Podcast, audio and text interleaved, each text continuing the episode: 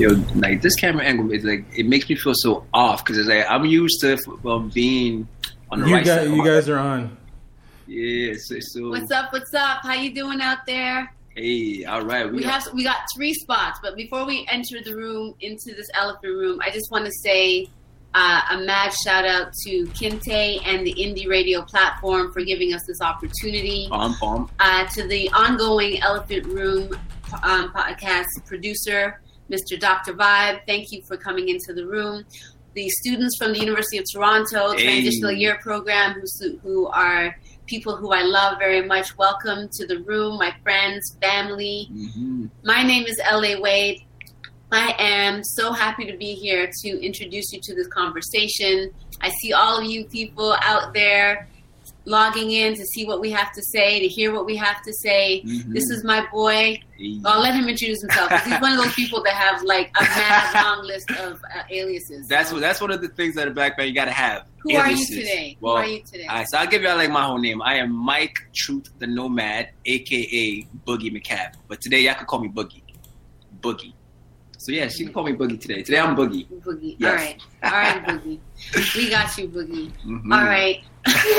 yes, right. Already the divide has begun. We can Ay, see the differences already. So, what is the topic for today? What is the topic? What is going on in the gender I divide? don't know. I, I think Today. I think you sound kind of angry in your tone there. oh, is that it? You look you look pretty angry with that smile that you got uh, yeah, on. I'm an I'm an angry Wait, black. are you angry? Yes, I'm. No, no, no, no. I, I think I think you're angry right now, Elaine. I'm I'm so angry right now. I'm the angriest smiling woman in the world. Um, yeah. Can we can we start with that? Okay, let's let's talk about it. Mm. Are we black? Are we black women? The black women on this platform. Are we angry? What do you think? Hmm. I know there's reasons for us to be angry. Hmm. I know that. Well, to be honest with you, I think that um, that's probably the reason why a lot of black men, like they they use that as a scapegoat, as an excuse not to be with a black woman. And like I don't know if like you guys are aware, but there's this huge gender divide that we are living through right now. And I don't know if um, people are in awareness or are conscious of um, what's going on in our communities. Um, when you look at things, there seems to be this uh, systematic push for separation within our within our communities. So within our relationships and the way um, our families uh, are structured. Okay, Yeah. but I think that what the best thing to do right now is to introduce some people into those three spots that are currently available. Who who's got next?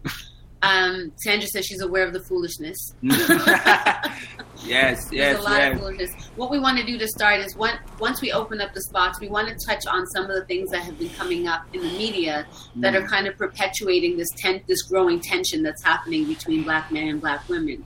Mhm. Specifically, do I dare say it? R. Kelly. Oh my God! When not, never mind what R. Kelly did or allegedly did and didn't do, whatever it is, um, it has caused some serious tensions in our community between the black woman and the black man, and I want to talk about it. I really want to talk about it. Dr. Vibe, are you ready to come into this room? Grab a spot, Dr. Vibe. Hmm. Um, which ladies would like to come and represent on on Team Black Woman? Yo, and we actually need men. See, like, and this is one of the biggest elephants too. Like, whenever we get platforms, I think we we we we're very shy. We don't take the opportunity, you know. So we need people to actually step up. And it's okay though. I mean, like, we- we're not trying to put you on the spot, but it it would be ideal. I mean, this is how we're all going to learn, right? Is by doing that. So, um, at any time, Kinte, if somebody's willing to step into the room, Dr. Vibe said he'll be in in about five minutes. Mhm. Ryan, I don't know if you're interested in taking a spot and um, having having a an addition to this conversation, but I'm going to put out some. What's up? No, you know what? Like, like, yeah, let's start the convo. There's- And if they like it, they'll hop what? in. I think they're shy. He, we have love and hate for one another. Yeah, I mean, you're going to see that throughout time. I'm going to want to choke him out most of the time, but there's love. There's love, and that's what we need to do. Oh, Ryan wants to come in. He'll be Right. on. Um. So, Kinsey, I don't know how you do that. Oh, How I you think let they, they just grabbed the spot. So Okay, open. Ryan go ahead. Yeah. Grab your spot. Grab a spot. because I think that um like if we we basically just kind of get it in, into it, like okay. what Okay. what is really causing this gender divide? Like that's like the main question because like when you like remember that that thing I sent you on um Instagram Yeah, yeah, yeah. The meme, the meme. Hey, Ryan, how you doing? Hey, how you doing, I'm Ryan? good. How about yourself? We're great. Good, We're great. good, Thank good, you. good. Welcome to the conversation.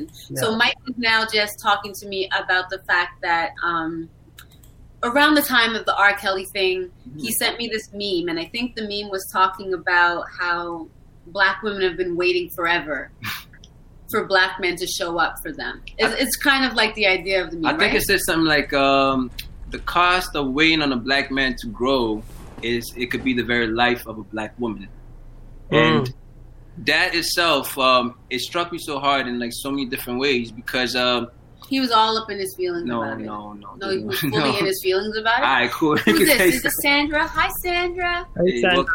How you doing? Welcome, Sandra. I'm Nice good. to have you. Now you know, it's like I wouldn't necessarily say that I was all up in my feelings. Um, well, maybe I was, maybe I was, but um, I think that just a statement like that, it just it, it kind of perpetuates what is going on in uh, society today. Whereas uh, we are, it seems like we are hurting black women, and at the same time, verbally as well, like we are taking the, like this abuse in turn. Because I, I'm a black man, and like I love black women. Like I'm very like much aware of myself and who I love. And whenever I have been in relationships, it's actually very often that um, I find myself getting like I guess the wrong end of the stick when it comes to like my relationship with, with a lot of black women. So for me, in turn, to see posts about black men ain't shit, and basically um, something like something like I just said, the, the very cost of waiting on a black man to mature could be the life of a black woman. That strikes me so hard because it's like, wait, hello, do I not exist? Yeah, but hello, there's reasons. I mean, not that I'm in full agreement with what that is, but there are reasons why that meme can, one, strike you so deeply, Mhm, and two, that it would be constructed in the first place. mhm. And that's because there's things that we know that are happening within the black man's experience Mhm. that we're not talking about. So then, So, what is making it so hard for the black man to show up for black women? Well, for one, we could look at the system, like this white supremacist patriarchal system that we that we live in. hmm Because um, if you look at the intent of colonialism, it was basically strip us of um, ev- ev- exactly everything that we are. So our identity, families, and and everything. So if you take a look back at what 400 years ago, when the first um, enslaved people got on on this continent, Yeah. some of the methods that they um, they basically did, that was used was already like the separation of families. So breaking down basically like the in- individual and the separation of families. And last time, like um, I think uh, we were talking about it where I said that patterns and sequences. So sequences leads to patterns. So a sequence of sequence of events leads to basically like patterns which we replicate. And so the sequence of us men way back in, in, in, in those times being forced like taken away from families and used for breeding purposes it basically inserted a, like a, a certain mindset So, you're saying that yeah this it's is deeply why we- rooted so, it's this very- is why Mhm. men can't show up for black women. it's part of it yes like I, i'm that's exactly what i'm saying i'm saying that it's deeply rooted it's not just something um Oh, that's no, no, most definitely is deeply rooted. Can you But- can you define uh, uh, showing up for black women? mm. What do you mean by that? Well, what do what were you defending when you were saying that? So what like what I hear the, the rhetoric that I hear when it, um, people say that black men don't show up for black black women is okay. First of all, in cases of like arguments, like uh, black women usually are left to fend for them for themselves. And um, when it comes to like our our homes, the narrative the narrative is saying that basically there and and also like in a lot of cases as well. See, I don't want to basically um, undermine anybody's experience. The narrative basically says that black black men are um, are not dependable partners, and like there are a lot of single black moms out there. So, I, like I think that Can we talk about that? no. So I think it, that Yeah. could basically kind of play into what you're talking about when you say Sure. um, I mean, at the end of the day, I think that the idea that black masculinity needs to be presented in a particular way, it has to be walked out looking like a certain way. You, there's respectability politics around how to show up as a black man, as a man, period. And then you complicate that with the intersectionality of race and class. When a man has to show up and pay for certain things. The expectation is that he has to pay for certain things. He has to protect. Mhm. He has to provide. Um, is if he's not showing up in that way, I think that's more so what um, I would be thinking about if we were waiting for a black. Like uh, here I am. I'm divorced. Mhm. Um, I'm trying to you know push through with two kids, 17 and six Mhm. and I'm like, I'm not getting child child support. I'm not getting any of those things. Mhm. I have to kind of fend for myself and do it. Mhm. Um, and there's a lot of women in, in way worse situations than I am. So where are those men? But then to to my sisters, you know, when you're preventing Mhm. your the fathers from from being with their children, that also is like another way that you're degrading him worse than even the system is degrading. But him. like, see, what what is causing that mindset? Like, what I think the big question becomes: what causes that? What what can basically cause um, sisters? I mean, it, it seems very like apparent, but I still want to bring that up. Like, no, we have to talk about Yeah. it. what causes? Yeah, what causes basically like a, a sister to keep like a child away from the father? Like, me personally, I don't get that, but Ryan wanted to chime in and. and I was gonna say because you were uh, brother. I don't know your name here. Oh, uh, Boogie. Boogie. sorry, say that one more time. Boogie. Boogie, Street yes, Boogie. Boogie. How Yeah. could I forget? I saw you in the chat. I. Um, the we also have to remember. I remember uh, when I was young reading the William Lynch Manifesto, Mhm. and it was you know uh, a plan of action to pretty much break black people like you would break a horse or you would break an animal. And in order for you to break an animal, um, like for example, I got a little puppy sitting right beside me here, and Mhm. what the fir- in order for her to follow, for me, for her to assume that I'm the alpha, I have to remove her from her home, from her family, from her culture, and uh, you know, and it's and and just like how we were removed, you're talking about removing the black man from the home, how we were stripped and you know strapped up on a horse, um, you know, burning or whatever they would do to us.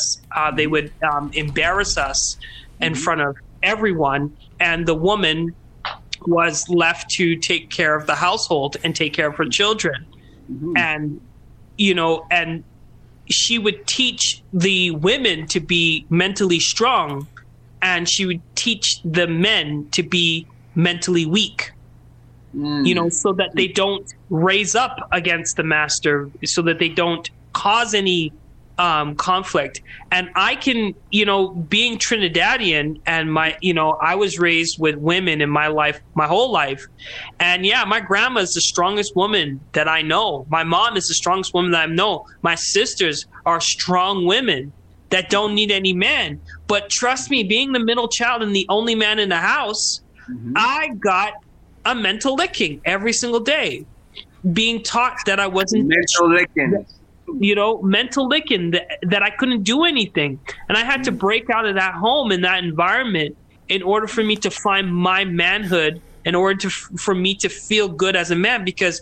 The only things that I and we would watch Waiting to Excel when I was young. My mom would mm. have me watch all these different oh, videos and movies, and I'm just having this perception of myself as a man, like, whoa, you know, I, you know, men are just dogs and all they do is mm. hurt women. And, and I see my mom in, in and out relationships and she would be hurt, but she had, she was always the one sh- saying that I can take care of myself. So when, mm-hmm. when, when men see that a woman can take care of herself, why do we want to come and protect? Why do we mm-hmm. want to be there? And you, You know know. I, I'm just I'm not saying that for myself because I mean I come I have a different background, but I'm just mm-hmm. saying like if you're independent, you're strong. What do you need me for? Oh, for And so- love, man. Sandra, Yeah, but that's not that's talk to him, Sandra. Well, I, I don't know. I'm listening, and uh, I think there's so many different topics within the Yeah. conversation. Yeah, Uh, let's pick is that which one. there's so many different things that you're talking about. One, I what I'm trying to pick out is something. I guess there's something about the role, what a role of uh, men and women, and what our expectations may be of that role. Right. And uh, I get what Ryan's saying about when someone transfers their ideas um, about what they think is going on in terms of the relationships. And I hear this whole thing about women and independence and all the rest of it. Um, I think there's no doubt because of the way that we have evolved as a race that there is a separation in the sense I don't know if it's a separation. I hate the word separation. That's why I said foolishness earlier um, because I don't think um, that there necessarily is a separation. I think what there is is a, a a difference between our views of what we think our roles should be That's right. and how we survive um, a lot of what we have experienced in terms of the separation that has been fostered um, on us. I think it, it isn't all about what we necessarily think it's about. Some something has been in the program that there has been for how we look at each other and how we view each other and how we treat each other and how we respect each other and how we even love each other if we can if we, if it's possible to do that at the end of the day after all of this stuff that we have been through and so mm. I, I get the experience in the walk that we've been on. I think now the challenge is given that we're all so wise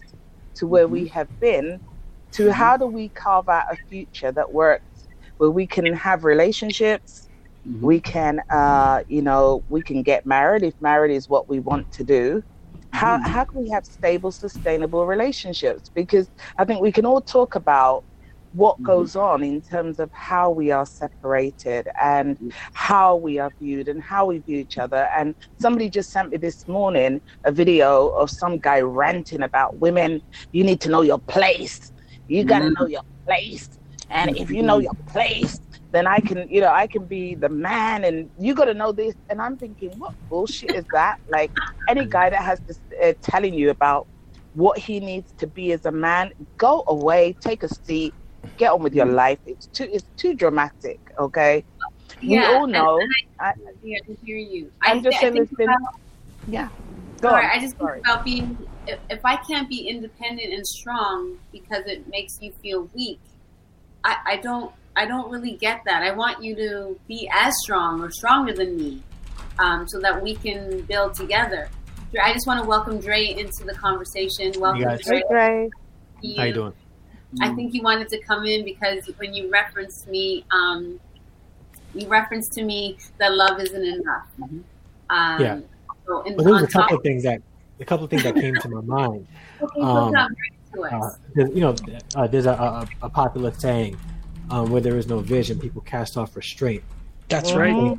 Um, there's, I think people go into relationships, particularly you know, um, people in the black community, and they have no clue what a, a relationship looks like. So because Yeah. they can't see it, you know, they both cast off restraint. So I don't know what it means, what it looks like to be a good husband to a black woman. Black women You don't don't know know what what it it looks like? Mhm. No, I'm just saying this is this is what cast off restraint. So if if I'm a, a- a young black man who have never seen at all a good example of what a, a, a positive, strong black relationship is, I don't have a vision or I don't have a source of reference. So I'm going in blind, and because I don't have a vision of it, I'm going to go into it, and the person that I'm falling in love with may cast off restraint, and vice versa. So we don't. I, I think we don't have well, for the most part, we don't have a strong image of what it means to have uh, successful black relationships, and that's and, and again, and that's ha- having to unpack. I think that goes back to uh, us not knowing what it means to have a strong black community.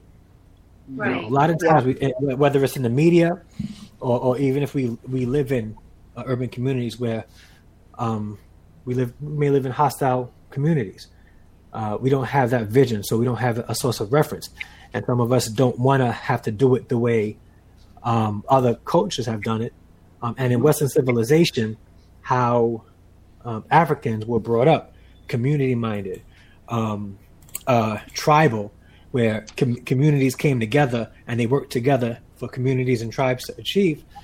Um, they stripped the system, Western civilization in general, not just in America, but wherever it, the stamp of Western civilization is that started from Europe, it took away that that sense of community specifically for black slaves. Mm-hmm. And we never really got that back. We never really stopped and said, what can we do to get that back? Mm-hmm. Or mm-hmm. back to that place where um, the black man and the black woman are working together to build up communities. And another thing with Western civilization is everything is so independent. Right. Yeah, Where, where, where, That's a huge, Mhm. huge Yeah. problem. where- we're all where- operating on our own. Yeah. Yeah, and, and that's the pro- like for instance, here's a great example. um, uh, I remember they, they, they say that children grow up a little bit more secure. Uh, and this is a test done through um, research. Children growing up in uh, three generational homes grow up to be more successful educationally in life, more secure. But when we go off to college, you know, we wind up either staying in the cities that we went to college in. We don't come back home to try to build up our own communities, our home that leaves single mothers to fend for themselves, um, or um, a married couple who is just out of college may have a child. Their mother they may live in New York and their mother's living in Florida. They have to fend for themselves. I just think that we have a um, Western civilization led us to a place today where um, independence is more valued than community. And uh, I, I think that we have to try to once we unpack everything, it's probably going to go back to how we have a broken sense of what community really is. hmm Well, yeah, because we, we're trying to gain a sense of community, yet we're being influenced to be independent. Exactly. And so Kinte, was, Kinte was asking, the producer was asking, what do I mean by independent and strong? But it's exactly that. I have to survive. Hmm So Survival it's a survival thing. hmm And Mhm. would rather survive with my man with me? Of course, it would be easier. hmm So there's something else going on underneath that. It can't just be my independence and my strength that makes a man want to run away. So what Mhm. are the things that black men are feeling that they're not allowed to say? Mm. You know, I can't hear what you don't say. Yes. And and I think that there's something going on within the psyche of a black male that when juxtaposed with the ideas of black masculinity and respectability politics, he's not allowed to share how he feels, and therefore the understanding is never able to be flourished and, and seen. Mm. I definitely agree with that. Uncle. Uh, so I, I definitely think that we've been placed um, to kind of compete against um, the white male in a system that, that has been created to benefit them. So already we are starting at a, at a disadvantage, and I think for a lot of brothers, and I don't I don't want to preach for everybody, but for a lot of brothers, what tends to happen is that when you are placed in a position like in places of employment, uh, even if when you've gotten all your accolades, your degrees, or whatnot, and you're still capped and you're not able to reach a certain level of success, like as, as a human being, there is an energy that comes with that. Like you, you, you feel less than. So there, there's a, it's a power thing, and I think a, a lot of brothers, basically, um, so both of us, brothers and sisters, but a lot of brothers, then the only place that we're able to take out that frustration, the way it manifests, tends to be in our homes, and so they're either consciously or like unconscious. When we get home and we are basically not we're we're drained out of out of our energies. We're not able to um, provide the ideal of what a white man could do for his white his white woman to provide the Yeah. space. Mhm. And on top of that, too, there is the shaming aspect of it that we may feel.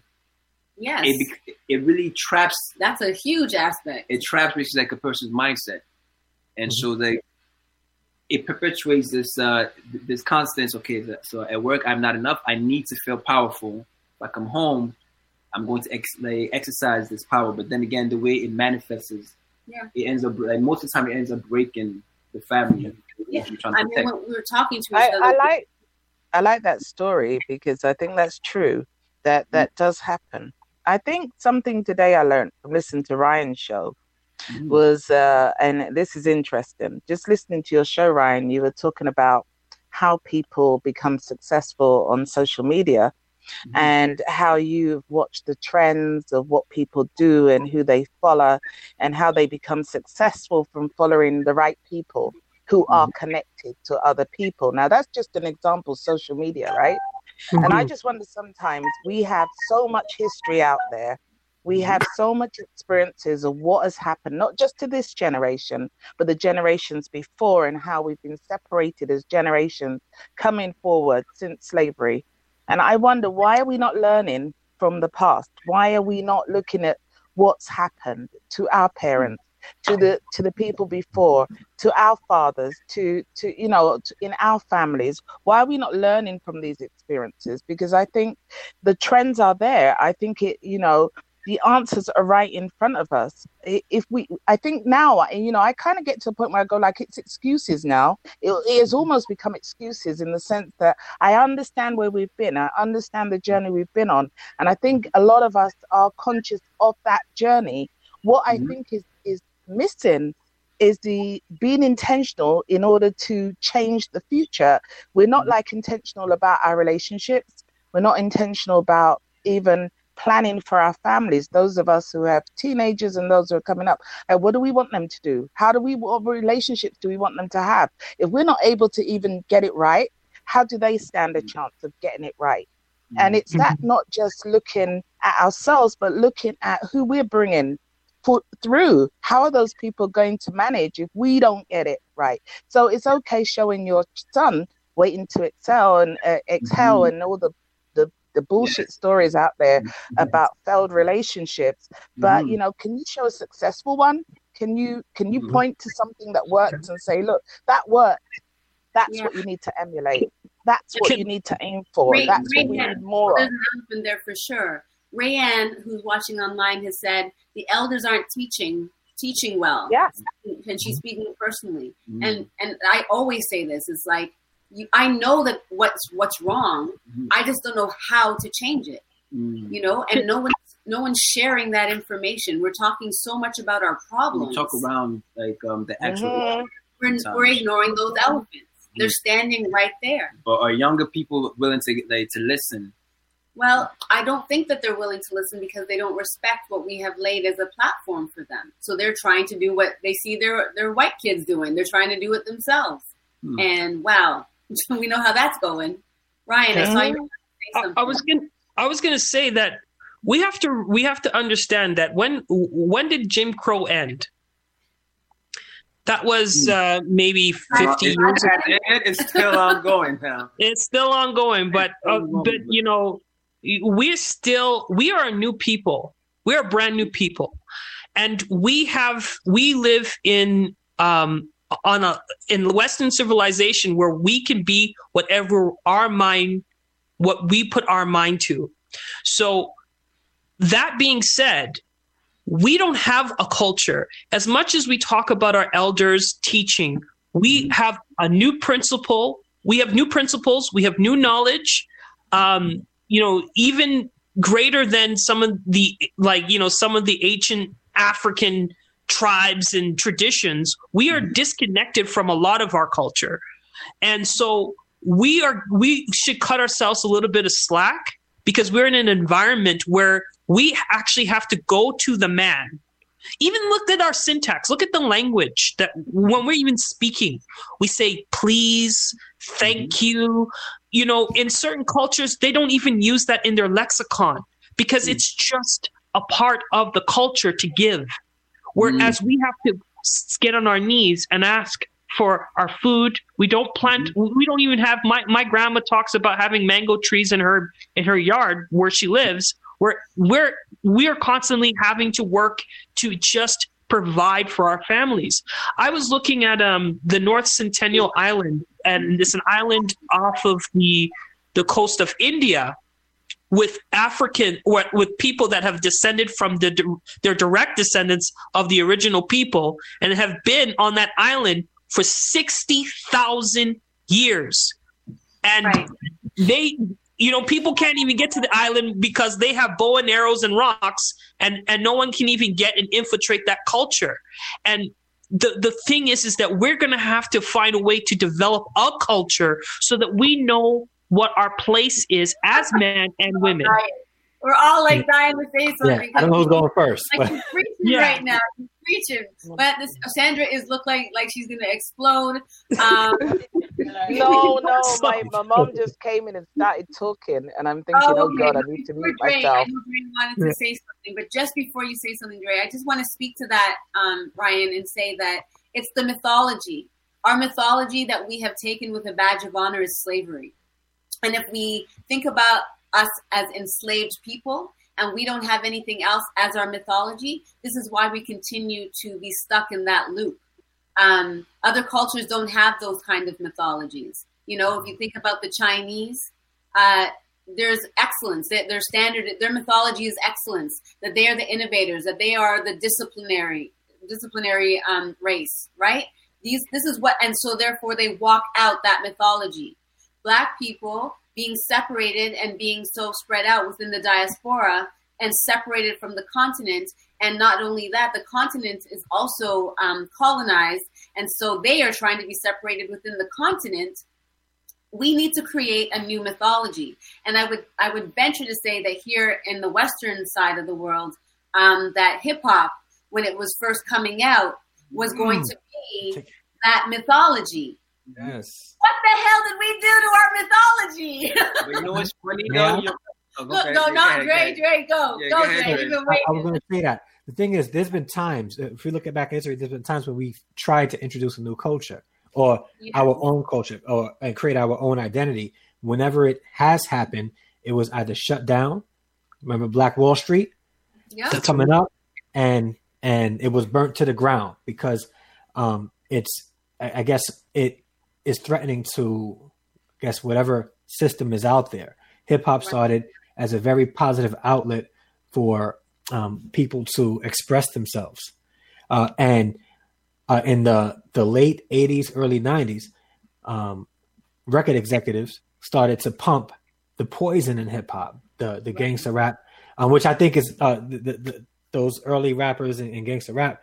They had a lot of content they were speaking, a lot of skill they was sharing, um, but that was what was being put out there in the mainstream. That's what was media was looking at. People were looking at. Um, they weren't seeing um, the those out there in the in the beginning of hip hop that was trying to create this um, identity for black youth and, and black people in general. And in fact, that what what happened was it sort of tore it down to the point where young black boys simply walking around in a hoodie is viewed as uh, a threat. Right.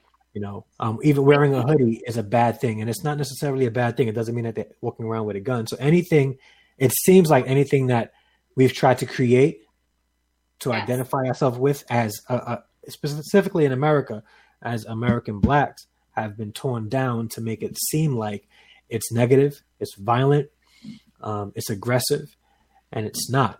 It's not. And we don't. And the thing is, we don't have a connection to. And I, and that's one of the things that, for me personally, I would really love to to find out. Not just through these ancestry.com type things. I really would like to backtrack to see where my ancestry came from, to learn that particular culture and see if I can adapt that in in me today. We don't have that connection. It was completely lost. So our identity and our culture is missing. And when we try to create our own, Mhm. you know, it's it's deemed as a negative thing and it's Yes. torn down. I believe there's a fine line too because um like um if we're blunt, if we find out where we're from, it's going to give us a sense of um identity and, and purpose.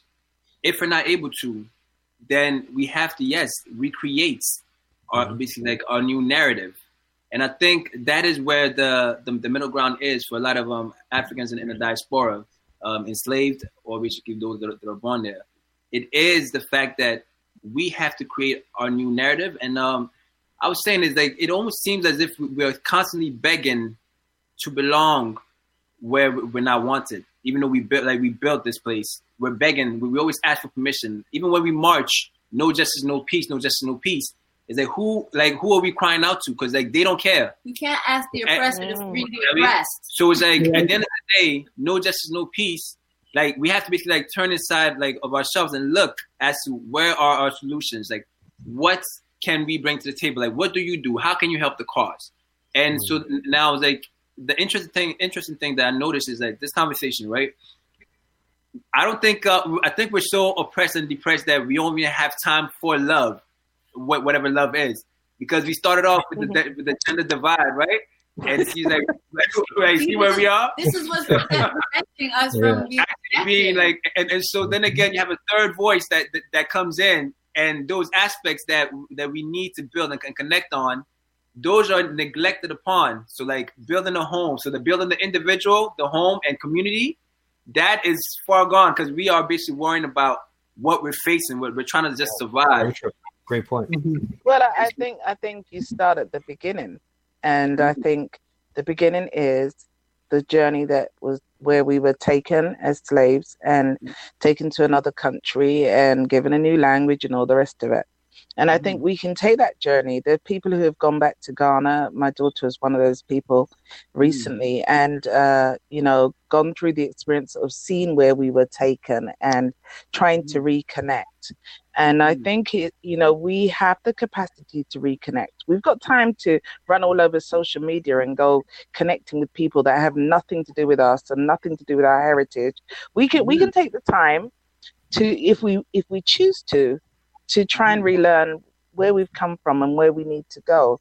And I think um, I think when we start the journey, at least it will start to bring some purpose in our walk, purpose in in terms of what we want to achieve and what we're doing things for. Like I can build a great social network. I can make loads of money from the internet. What is it for? Is it for me, just for me, or is it for my Mhm. future? Is it for the legacy that I want to build in my community? Is it for, you know, what is it? And if we if we start joining up the dots, we you know, this is not just about an individual thing. This is why I don't like to hear divide because Mhm. if we keep bringing these conversations of divide, we will continue to divide and Mhm. separate until there is nothing more that is regarded as black and community. Yes. But you know, relationships have to start from somewhere. And the relationship starts with our community, with ourselves, with you know the way that we interact, the way that we understand and we care about each other. And we've got to start at the beginning before we move forward. The steps Mhm. have got to be from the beginning to to the future. But Mhm. someone's got to believe that that is the right way to go, and we've got to buy into it first before it has a chance. So I think that. Go ahead, go ahead, Ryan. Go ahead. Oh no, I I I I, I had a thought, but you know, um, this as uh, Sandra had um, some really good points there.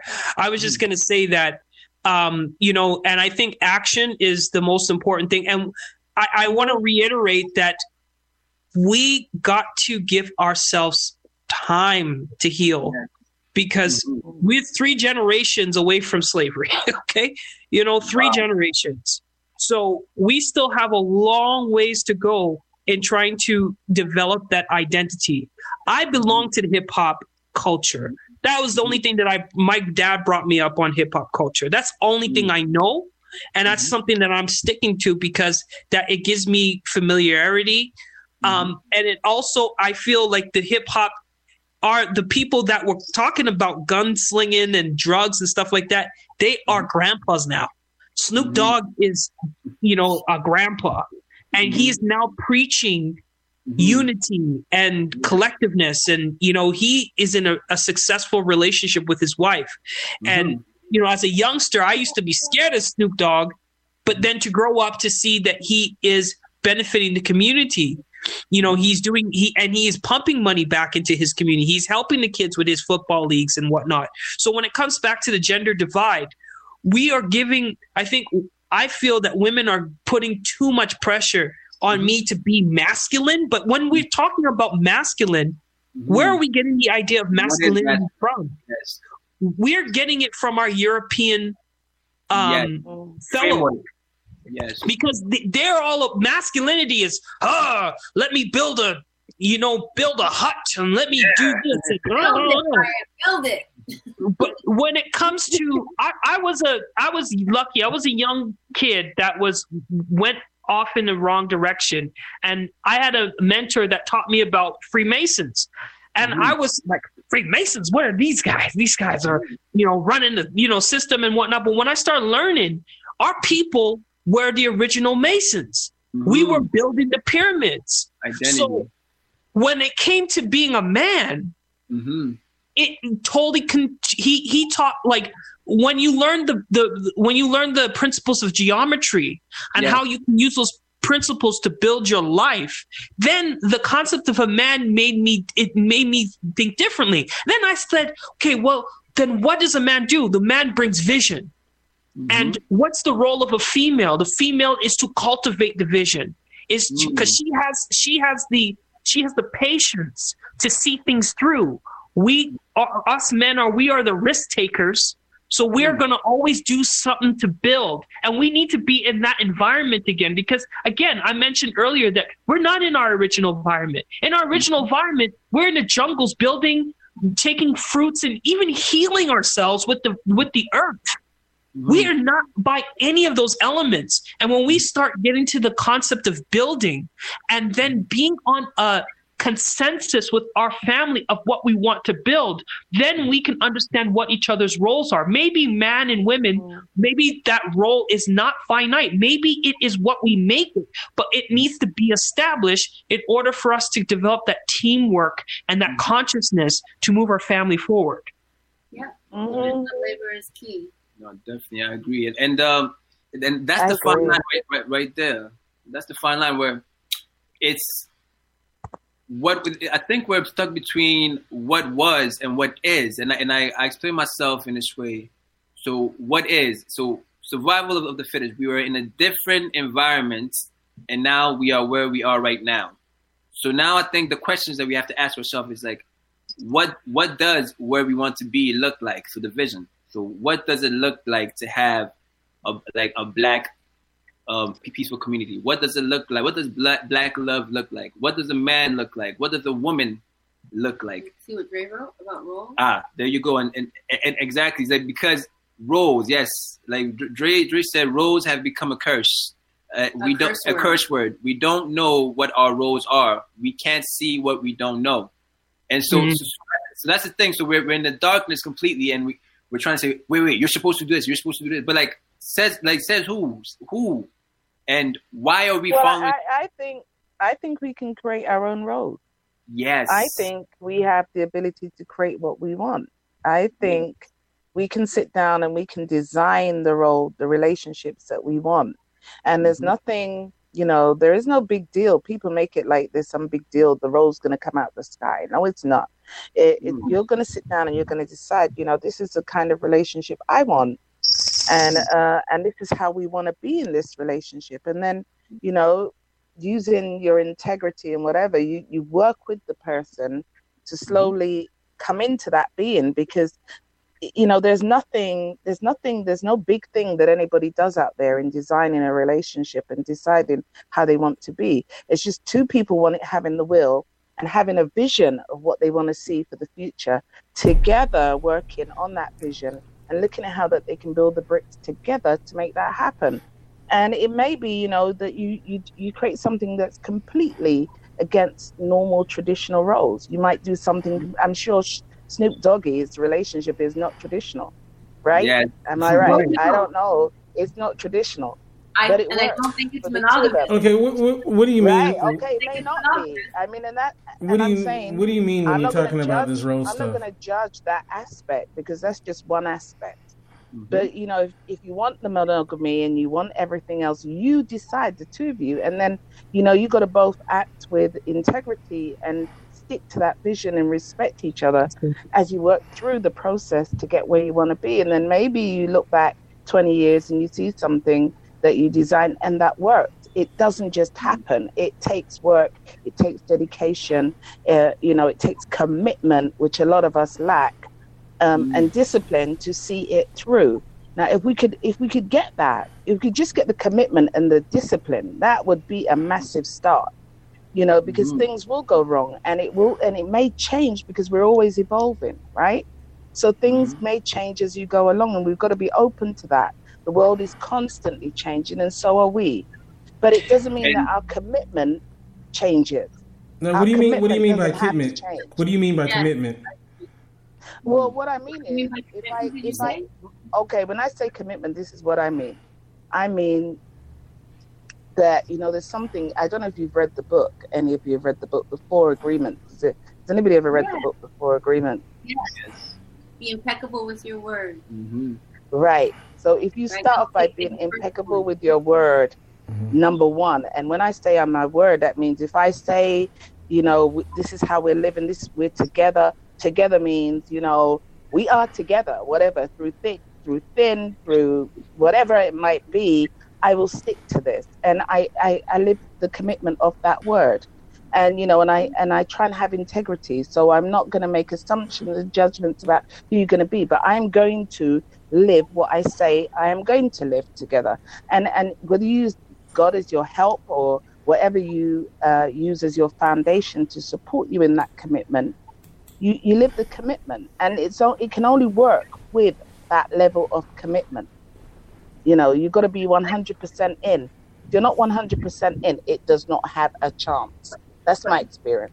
It's the elephant. Yeah, say, So it's it. like um, in all this, right? I think the biggest elephant in that, because everything you just said, I agree with a thousand percent. Now, in the construct that basically we're in, and our, uh, most of our psyches, our psyches are basically programmed to go along with the narrative of we, like us as humans, we want to be. So we want to be. However, though, the narrative is in order to be in this world, it has to look like it has to look white. I'm sorry. I'm sorry to say, and and and that's the thing. Like we've accepted that, and so now when it comes to basically accepted that. yes, so it comes to when it comes to black relationships. I think the reason why we often fail is because we're trying to be. However, though society have does have restrictions uh, uh, uh, based on my um, experience. Those restrictions they doesn't allow us to be because we're trying to catch up like cap like um in a capitalistic environment it's like i would like to basically really go out and camp with my family and just go and drive across north america but i can't do that like i watched this documentary the um the, the pursuit of happiness and it was these um these, these two Two white people these two white people and like they were able to drive all across um basically from from US from USA all the way down to South America. Now, me as a black person, my experience has been, I I don't know if this is going to be fact, but my experience has been there would have been a lot of questioning as to where we're going and, and basically like just us trying to be in this world. So yes, it's like I think we all basically like we do have some some kind of idea as to what we want to do and the individual aspects of like what we want. But what I'm noticing is that there are basically like restrictions that do keep us entrapped in this mindset. And, and so whenever basically like a person breaks out of them of that mindset that your, your best option then becomes a white person who's basically like in a space of being already so like they're able to assist you in just being and i think that is further basically like causing the gap within like uh like the, the gender divide because like i'm sorry to say but like for, for some brothers like when they are with becky they're able to just basically speak and just be and, and, and for some sisters there. Hey. when they were with Todd, Todd like had that capital and basically like that's to just let them be. So like that is basically like like what what I'm noticing is going on. We are being groomed to basically like like that Separate. to, to separate. And so this like so when you talk about the the um, James the Lynch um Willie Lynch. the, Willie the Lynch. Lynch. So it's still ongoing, like that separation, because like mind you though, if there's still separation between black women and black men, then how can blackness be 400 years from now? And so Okay. So Mhm. here's my my take. Some of this is education, right? Some of this is education and and um, looking at relationships already in our community. I don't know where you're looking, okay, but I have an interesting thing on the point that you were talking about camping. I'm from the UK, and I have to say, in the '60s, the UK was very, very, very white racist. Okay, it still Mhm. is, but it, it was worse. And I remember as a child, my dad taken, and he's been married to my mom now for over 60 years, right? Um, they're in their 80s now. And I can remember as a child, we were taken all around in the 70s and the 80s when people would not travel or camp anywhere. We, we camped all over the UK. We Mhm. camped in places that maybe even white people would not camp, right? And the, the and what that taught me coming into adulthood is that I can do anything and I can go anywhere because I am fearless about who owns what and who might do what and how they Mhm. might do it. Mhm. It's given me a confidence to show up anywhere Mhm. fearlessly because my dad was fearless. Mm. And I only when I look back now at what he did and what he was prepared, where he was prepared to take us as black children in a black fam in a country where there was low tolerance for people, particularly from the Caribbean, yes. showed me that I don't have to be afraid of, of what people might do, and I don't have to run to a Becky or anybody else to have a Mhm. life, right? Yeah. So Yeah. I'm just saying that sometimes it's about exposure, sometimes it's about understanding where your community's been. It's looking at those relationships at work in our community. And and and we have some good ones. We Oh, have yeah. some i mean i look across america and there are some good black relationships there that have stood the test of time. There are other ones that have been weakened and beaten down and all the rest of it and people have separated. But we have some good role models in our community if we want to look for them. Mhm. I, I don't think we have to always run outside to think it's better on the other side because Mm. even when you're with Becky, there are some places you ain't gonna be able to go with Becky because your Mhm. skin ain't right.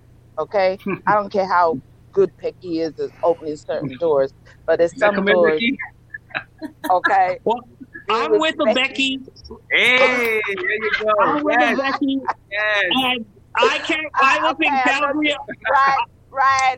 I don't know your Becky, but all I'm telling you, okay, No, no. there gonna be some places that you I'm just call- may not be welcome. Yeah. Okay, good, good, so good. I, I'm gonna I'm gonna look at it. We're talking here about black and black divide, Yes. and I'm saying Yeah. let's embrace our love for each other. divide, though. Yes. it- That's very much a part of the black and black divide from at least Yeah, right. Not, like, just, Yeah. can you just share with us since you were? Um, thank you Yeah. for for letting us all know yes, this yes, yes. about your Becky.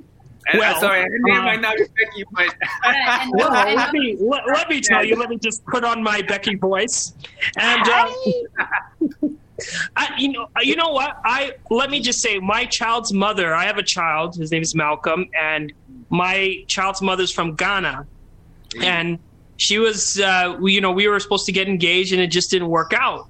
But she is still, she is still my queen, and I say that in a sense that when we left that that um, you know I, it was very precious and it was a really hard breakup for me to go through. But i said it and i've been saying it consistently for five years.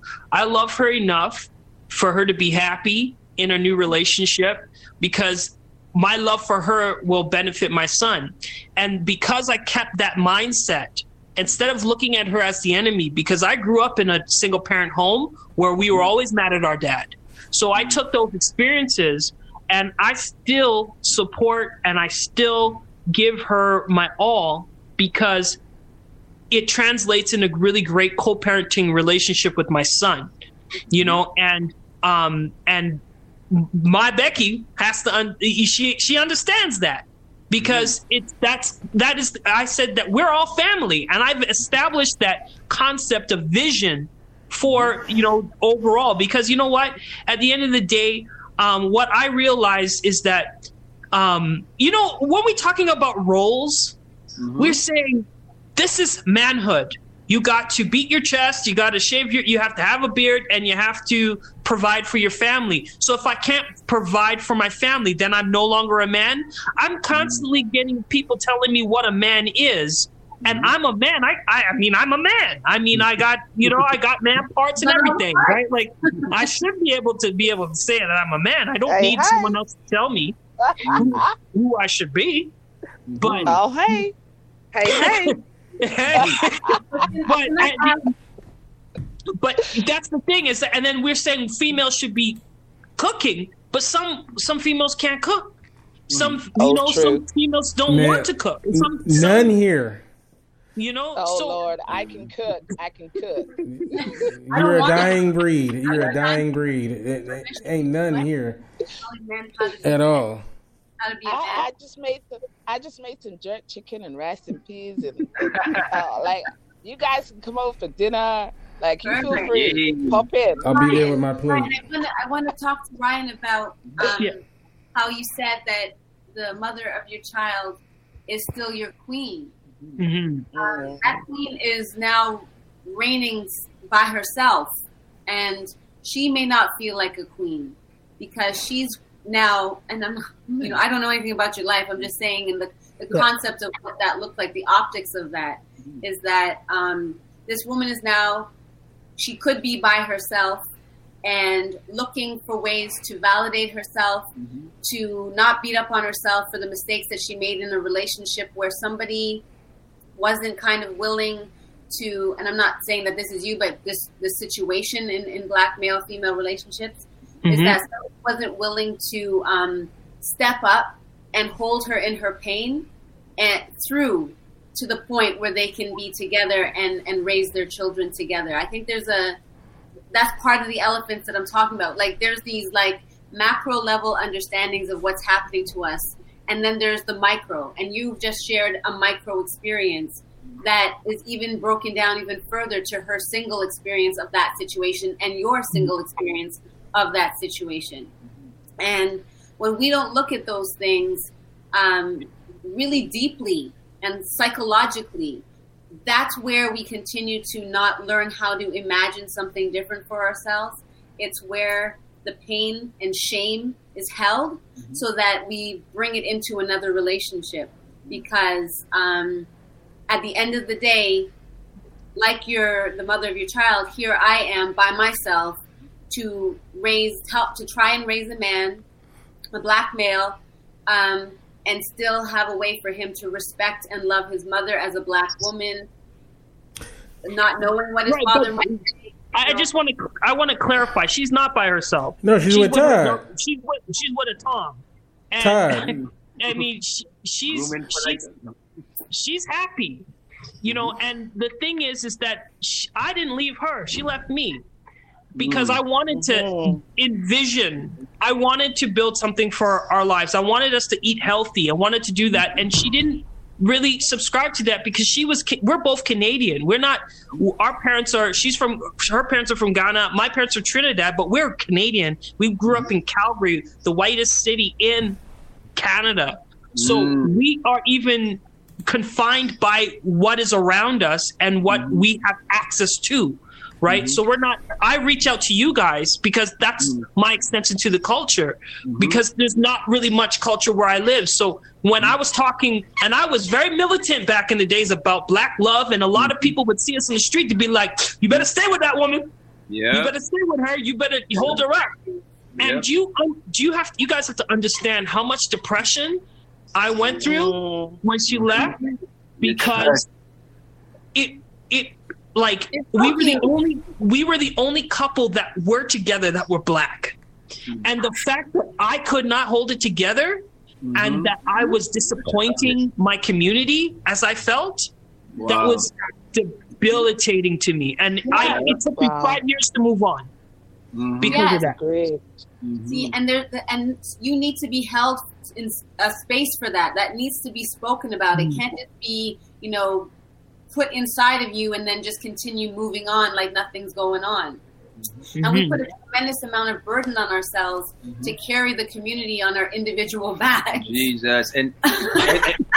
And and and, and Becky was there and Becky was there to help him out. I took from Ryan is that it takes two. It actually takes two, right? Um, I think we could have made the assumption that Ryan's with Becky and he decided to leave his queen behind. Mm-hmm. And I think clearly that's not the case. No, it's and not I the think case. It's very, it's very easy to make assumptions about what you no, think is going on because someone's on their own. Wait, I just wait, want to say to somebody, because no, somebody's single. I specifically said that not his personal situation, but right. that idea. Mm-hmm. So I said it wasn't. No, I, am not speaking to you. I'm saying I'm mm-hmm. saying generally. That, yeah. that someone could assume that because Ryan mm-hmm. says I'm with a Becky, that he mm-hmm. left his queen behind and that she wasn't the mm-hmm. one who left.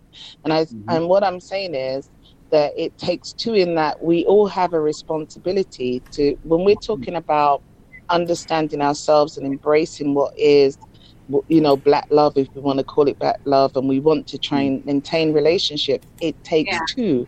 And yeah. it actually means that both of us need to be conscious. Both of us want to really need to bind to that belief that this is a good thing and we're doing it, uh, mm-hmm. you know, we're in a purposeful, intentional way because we want it to work.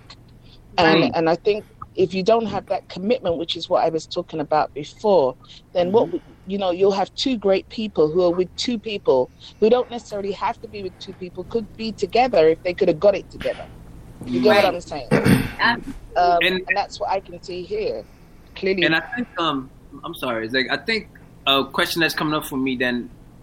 So for black love, and commitment, and everything, does it then always create a situation of codependency? Because I think we we've been so traumatized and so like we yeah. come from a narrative of, of trauma that in order to basically to maintain, it, it seems like there has to be this codependency aspect to it because you you got to understand the traumas that and, and, that the other person faces on their daily lives. So you can't just judge the other person and say, "Hey, they did this." So, like, it's some like that's the question that's coming up. Does it create a sense? Like, does it create room for codependency?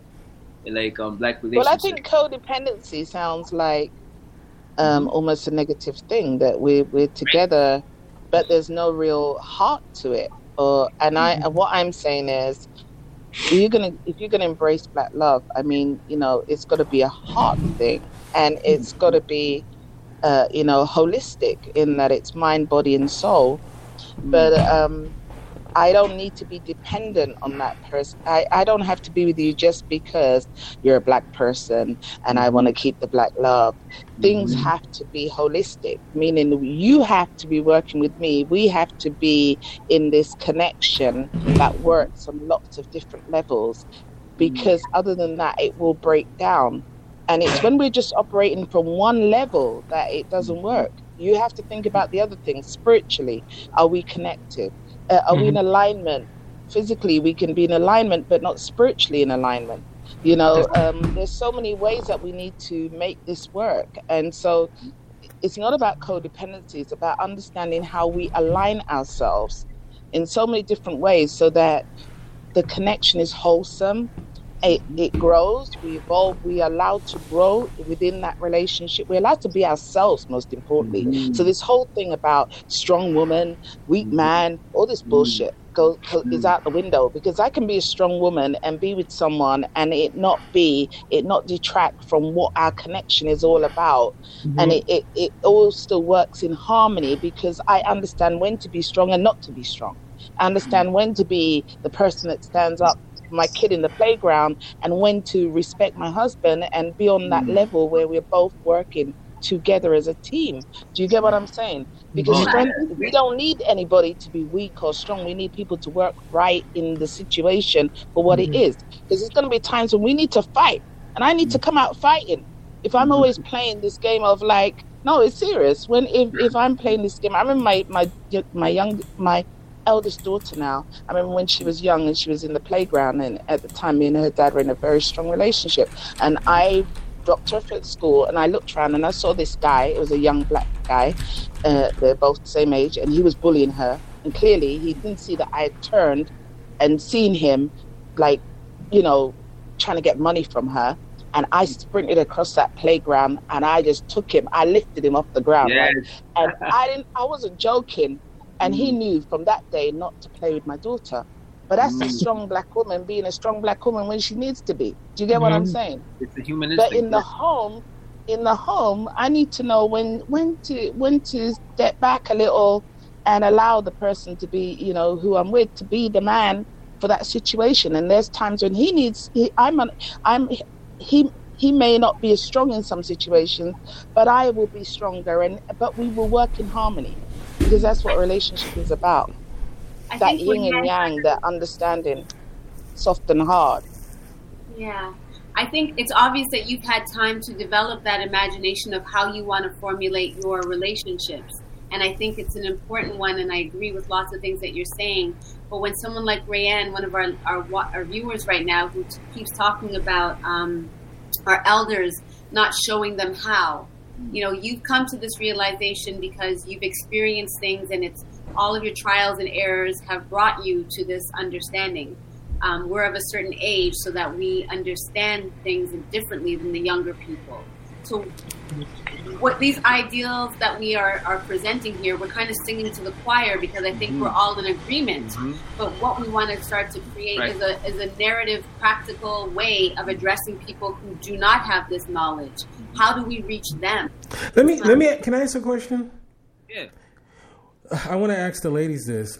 In your estimation, what is it that is the turnoff for some men of a quote unquote strong woman? What is the turn off? A strong woman. Yeah, for some men who who are not turn who who don't like quote unquote strong women. You're asking us to speak for the men. I mean, in your estimation, what do you think? My estimation of why a man wouldn't like a strong. A quote unquote strong woman, yeah. I guess because of those ideals, that doesn't allow them to be the strong one.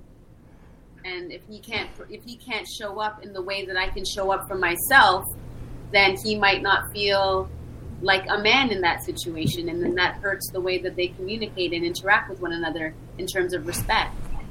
There's a lack of respect there um, that may flow consciously or unconsciously.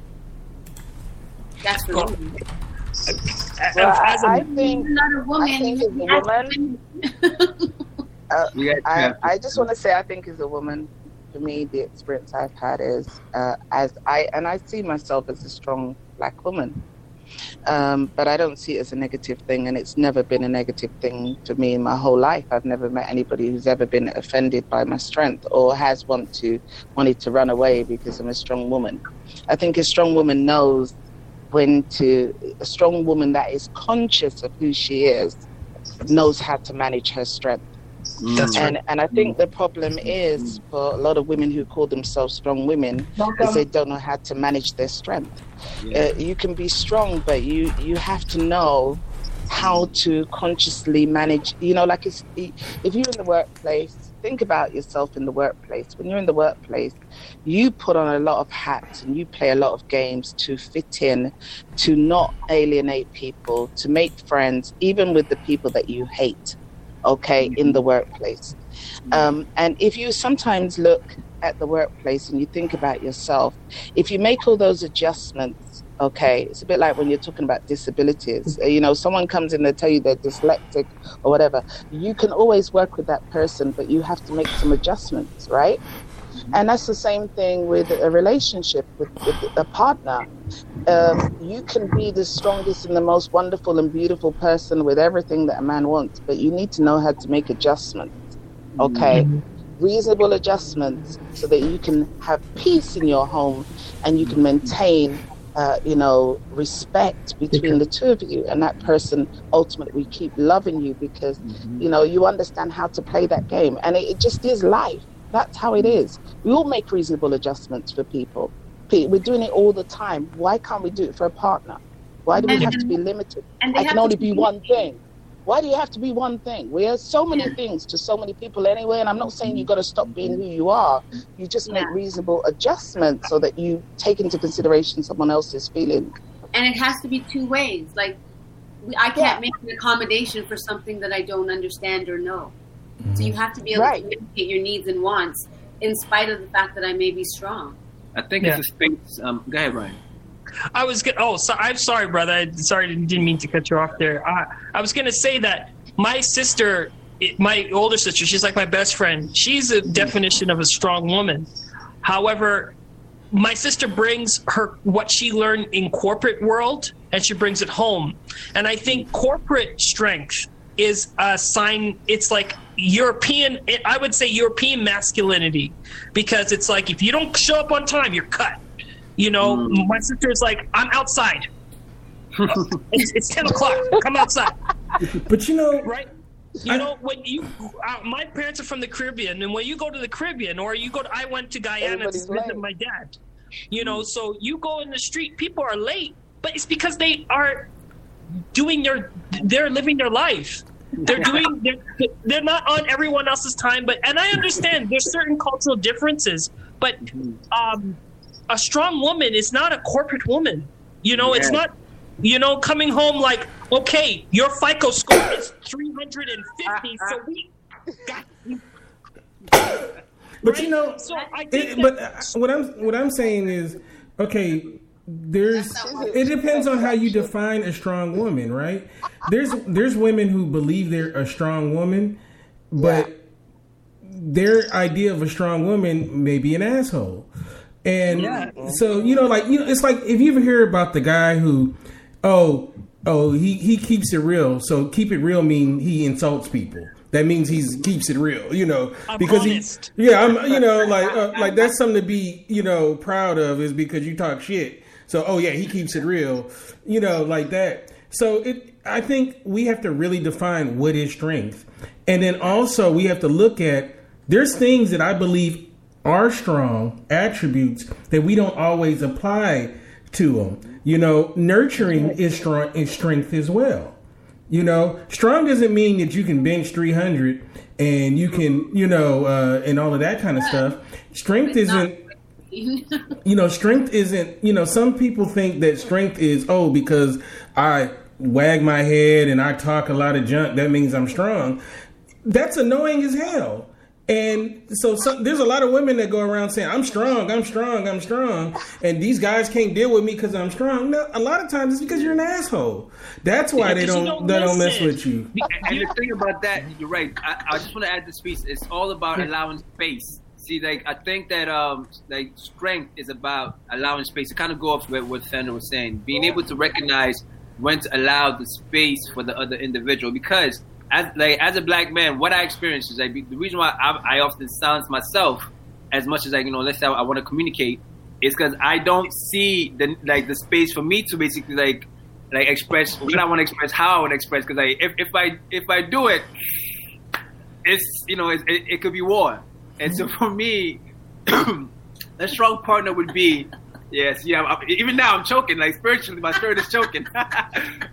but for me, it, it's about being granted the space to be. And so for me, a woman who's Yeah.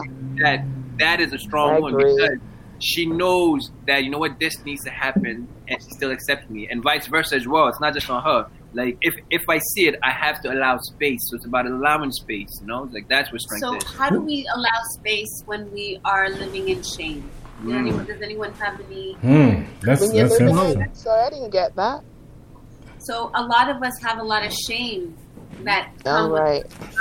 So how do we allow space when we're so emotionally triggered in every conversation that we have um, that we're being told that we're assuming things or like black people can be very prideful people and um, so when we speak to one another we're emotionally triggered right away to respond in particular ways and we can't get to the place of space so what strategies can we um, employ to start to deconstruct the shame that we're feeling as a community, but individually first? Like, I have to be able to say to myself, okay, I know I'm triggered. I know that I did that. Where do I reach inside of myself if I don't have a connection to God? I do, but other people, how are they going to learn how to clear that out so that they can make that space for other people? Mhm. and uh, i think uh So shannon something. Go on. i'm sorry No, you go. They're creating space. yeah right Too space much. No, baby. You love take right the floor. i appreciate that Want go outside? i appreciate that No, no, I love you more. I know I love you. I think that Shannon has um, it's a very good point in the in the messages. Like she she says, clear that shame first. Heal yourself whole. Yeah. Therapy is beneficial. Self care. So that is Yeah. very that's, that's a great point. So now it comes a sense of accountability within our parts because we have to be accountable for ourselves and also accountable for for uh, for each other. So the self accountability, what like really understanding the situation, understanding ourselves. Why am I feeling what I'm feeling? What is causing this? Really having a, a thorough like, introspection. That it, it, it can basically like help you affirm who you are as as an ind- individual. And first of all, like I think that it creates um, your boundaries for you. So like whoever you allow within your circle, like you you would have somewhat kind of filtered that out already. So I, I agree with um what Shannon is saying: self care and accountability, self accountability. And as well, separation. Separation. I think some of us are so we so want to get into it. You know, I think it's also good to, to have someone in your life that can Why do you want to get it? Hey, you want to do you want to do that, but hold on. Sometimes you are so damaged and so hurt from things that you need a little time out. Just like when you're mm-hmm. on the field and you're playing a game, sometimes you need a break. When you think you're doing well, but your coach can see that actually you need time out. Mm-hmm. And Yeah. sometimes you need to give yourself time out. You know, stop thinking about, you know, relationship, relationship, relationship, mm-hmm. and spend some time on yourself, working with who you are, trying to understand some of your issues, and then working before you come out to say, well, I want to go out and play now. At least when you go out and play, you know, look, I have an, I have a real idea of who I am and what I'm about. And now I can start to think about how I can couple with someone else because I'm clear Mm. about what I where I'm going and, and what's going on for me. And I think sometimes we're walking around a great with a graveyard of past Mhm. experiences on our back. And Yeah. it's the truth. You know, that graveyard is not shifting. And so our paradigm will never shift. And our attitude will always be the same because if you dig deep enough and you scratch, everything, the triggers will come and everything will come flying up and you're reliving and reliving and reliving. And sometimes you need to stop and go, right, that's it. I need to kind of bring this to a halt and I need to heal a little and then I can move forward. And that and it's no hard work to actually spend the time. It's worse when you keep bumping into new people and and just repeating the same things from the past. Why would you want to do that to yourself? And I, I think it's really important to have people in your life that really will tell you like it is. Because to be honest with you, a lot of people that are close to you, like whether it be your friends or your family, they co sign your fuckery. So Yes. just because you are their cousin, you are their whatever, they don't really tell you what you really need to hear. So you're always, it's like, or it's like this anyone who disagrees with you is a hater. So don't listen to your haters. Sometimes they're telling you some good shit you need to hear. They're, you know, sometimes they're actually telling you about yourself and you need to hear it. So, and I hate this whole idea of if someone don't agree with your BS, they're your hater. No, sometimes they're telling you because you suck. And you need to Yeah. to get your you need to come correct. So I think that's very important as well. Um, you know, so uh, because that goes on so much. People, well, that's my cousin, so I'm gonna support whatever they do. Like you always hear that is, oh, well, my cousin is this. It's like, well, so what? If your cousin's wrong, they wrong. You know, we gotta. I think we need to stop co-signing fuckery. To be honest Yeah. with you, But that Excuse that, my French. that also goes with that also goes with the fact that we put so much emphasis on someone's occupation and how much money they bring because I think that money also Yeah. dictates whether someone is co-signed or not because Yeah. oh you wanted a man you wanted you wanted a man with all this money with a good FICO score but now Mm-hmm. he's he's saying yo baby I want to be I want to have two wit- two two girlfriends Mm-hmm. and you can't say nothing about it. When you look at look at R. Kelly, this Yep. is a guy that has been Yep. supported for twenty years 30. and thirty years with, and people are allowing him to have that because he's taking care of the family. And I've even seen it, even with my personal family, how money shifts the responsibility to people that haven't even earned the um, that haven't even earned the, the the place to be in leadership, but because they have the money, they're dictating the culture of the family unit. Man, he he just did. did I don't want to uh, talk too much about him, but um, he just did a concert filled with women, and some of them were screaming, "Put me in your harem, make me part of your thing." So, but they're victims though. I mean, but that goes deeper. And you said you didn't want to talk about this, but that goes deeper to the context of our community. Um, Our community. Wait, wait, what's that got to do with our community? Those are them. They're messed up. We're talking hold about broken people, and we're not having those conversations about broken people. And I just posted We're here for um, in, about Maya has said healing is hard, and I said, well, what's harder is staying broken because you don't mm-hmm. realize how many good people you tear up, you destroy, or you ruin. Think of yourself as shattered, sharded glass. If you continue to be broken and you don't deal with your healing, or he abused, and so he was broken. Yes. And I'm not excusing his behavior. I'm just saying we as a community have to rally around each other and have conversations. I'm Yes. glad that they're talking about R. Kelly, but what about your uncle? What about your mm-hmm. grandpa? Thank what about your auntie? What about Yep. your sister? What about your cousin? Because there are bigger issues within our community. I'm not just here for Kente or LA or Ryan. I'm here for the Nicole down the street that I don't know who's afraid to say my uncle's been harassing me and sexually assaulting me since I was two. But I didn't know how to put Mhm. words on because he said he would kill my mama if I told her. So those are the conversations that we are just not having. And because And- he's in the limelight, it became an issue. Mhm. Being Robert Kelly's and Roberta Kelly's, just like him, that we are not talking about. That's and right. that right there goes along with um what I was talking about um sequence and patterns. So a whole bunch of sequence of events that occur to us in the, early on in our lives create these patterns that that, that we allow to basically like to, to happen. So there's a lot of us, as to your point, Shannon, that like that have basically suffered a lot of abuse. A lot of us. So like um this is beyond R. Kelly. And this basically it plays into how we interact with ourselves. And it, it is part of one of the, the blocks that doesn't allow for the- basically like black relationships or black relationships become abusive because of the sequence of things that occurred earlier on in our lives that we have not dealt with. Like we, we haven't taken like the and and even that sometimes like we are not in awareness as to basically like how we are uh, manifesting these um th- these, these patterns and so like it's so so intersected that it's I don't know where to start. Well, R. Kelly was able to carry on for so long, I believe, and, and what I said on a different podcast Mhm. is that R. Kelly could go along because it's happening in our homes. Like you're saying, Shannon, if Uncle JoJo could come to Thanksgiving dinner, even though he touched little Susie, um, and, and Susie needs to go hand him a plate of food, even though he's messing with her, Mm-hmm. then why would we think that R. Kelly is any different?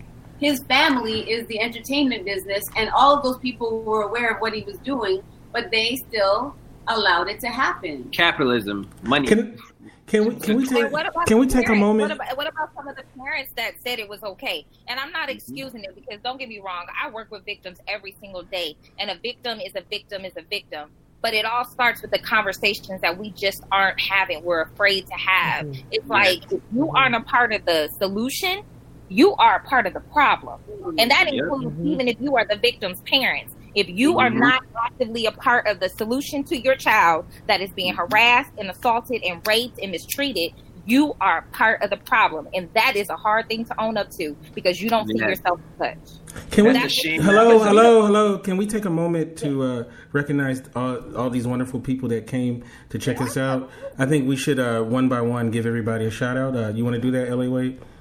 I can't see everybody, so you do. Oh, you can't see it. Can you Uh, see? okay, so um, so we, let's see. Dr. We have Dr. Vibe, Jay Karina, um, Moki Awa, Camille, uh, Patricia Keisha. A, WD, Keisha, Keisha B, Hey, Keisha. Maya, Ga- uh, Galen, is it Jalen, Jalen Bingham, uh, Ava Laura, Ray, Ikani, Oh, and Sonia. you guys speak French to each other. bonjour Ikani, vous parlez français. um, Oui. uh, I want to uh, give a I want to give a big shout out to Ava Laura, who's a wonderful podcaster as well. Uh, thanks for hopping in, and uh, uh, Pat Murray is going to do a show a little bit later as well, and uh, of course Dr. Vibe and my wonderful co-host Jen as well. Nice. Look, don't say hey, Boogie. but yes, no, like the, these are, and you're right. So like that's why we actually created this forum, the Elephant Room, because these issues they do need to be addressed because they are killing us. They are prevent. They are further um furthering the the gap between Black love and we are basically like either like like to Kent's point. Um, we get to a point where now it's like everything's all positive, positive, and if if you try to basically like call people on, on their bullshit, it becomes you are a hater or you are bringing negativity. But sometimes those things they need to be addressed, and and and we have to basically then self analyze. You have to feel yeah, it's true. You have to filter out like what is meant to bring you down, and also what might be real. And so there's a fine line in between, I think. and talk about how to support the victims while we're also supporting the perpetrator. Because I, and that and that in and of itself is taboo, which is why we need to talk about it in the elephant room. But it's something that needs to be looked at. How do we do that? How do we support R. Kelly and get him the help he needs, Yes. while at the same time not diminishing what those women experience? Mhm. Absolutely. Um, Mhm.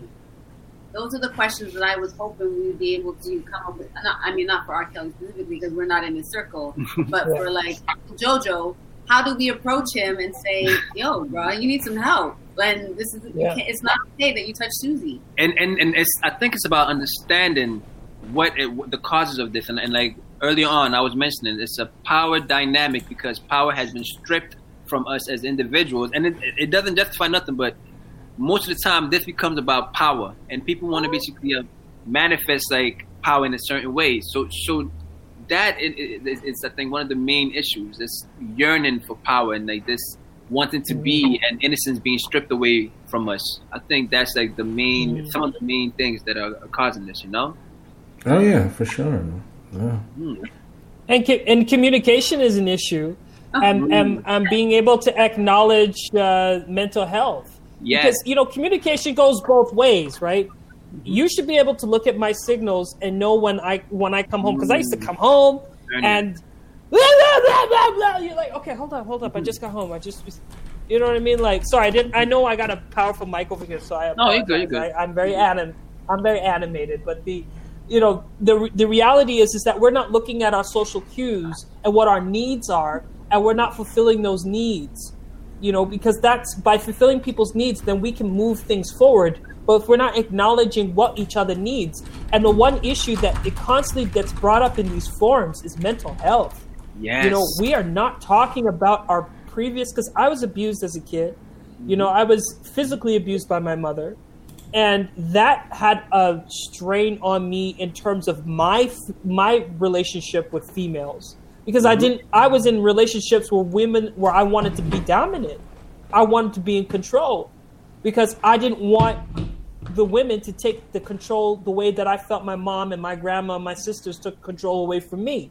Mm-hmm. And I had to realize through that that you know like I had a really good relationship and because I was too controlling, I mm-hmm. lost that relationship because I didn't understand what it was to be a real like in my in, in my understanding of being a man. So I had a lot of trauma dealing with my mother and I brought that into my relationship. And we don't we got 70, 70 years to our lives 75 80 years to our life. We don't got time to deal with our mental health. We don't even want to see a therapist. We drink hmm. you know a part of our culture is you know especially in trinidadian culture we, we love to drink our rum and that's all we're doing when we're meeting and we forget about the, the, the pain that we had and i had to have a serious conversation with my mom because it was bugging me so much inside and i said to my mom you know we had to talk on the phone for two hours and i said i forgive you Oh, that's I big. forgive hmm. you That is big. I good. forgive you. You know, and when my when my my baby mamas left, I said I love you. I love you so much that I want you to be happy in your new relationship. Do you know how much weight that how it made it paved the way for all the other women in my life? Ryan, like I gotta say, I- I appreciate your transparency, my brother, because it is that is part of the solution, and I appreciate that. And I want to Yeah. highlight, you know, that's that was very appreciated because, yes, like yes, yes, and yes, we we a lot of us suffer from um like these issues like uh, that that blocks us. My God, I appreciate that, brother. hmm But it, it really paved the way to a, a lot of future relationships that I had where women got the best of me because I wasn't thinking that they're going to take over. Because you know, you know, it's funny. How, why is it brothers, especially when brothers are broke, we always talking about prenups? You know, we're like, I want a prenup. I don't want to have a child. I don't. Did you get? You know, your check in. Like, did you get pregnant after sex? You're like, did you get pregnant? you know what I mean? Like, and and Yeah. it's like all of this hypersensitive um, anxiety that we're carrying from relationship to relationship. That's and that trust barrier is causing us not to come together because what's the opposite of love? Isn't it fear? That's Yeah. what we're operating in, right? Right. I think that's what we're operating. I love Sorry. your story, Ryan. I Mm-hmm. love your story It's because I think it's an example of healing that you actually did your work to get your healing so that you could move on. hmm It's cool. Mhm.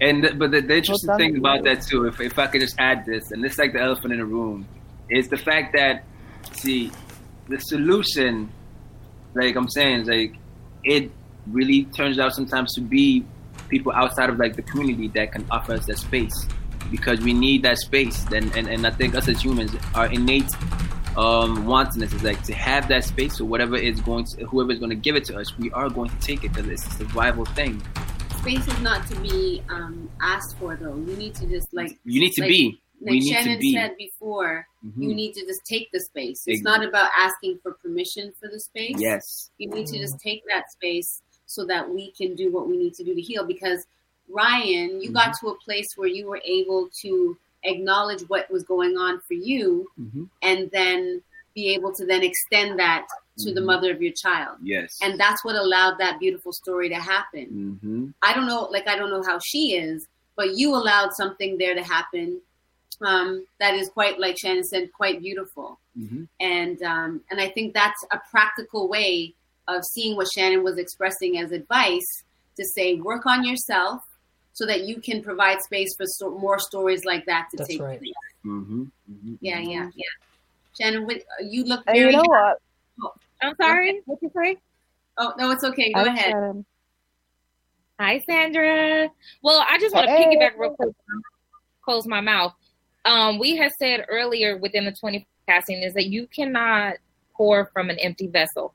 So you have to start with yourself when it comes to healing.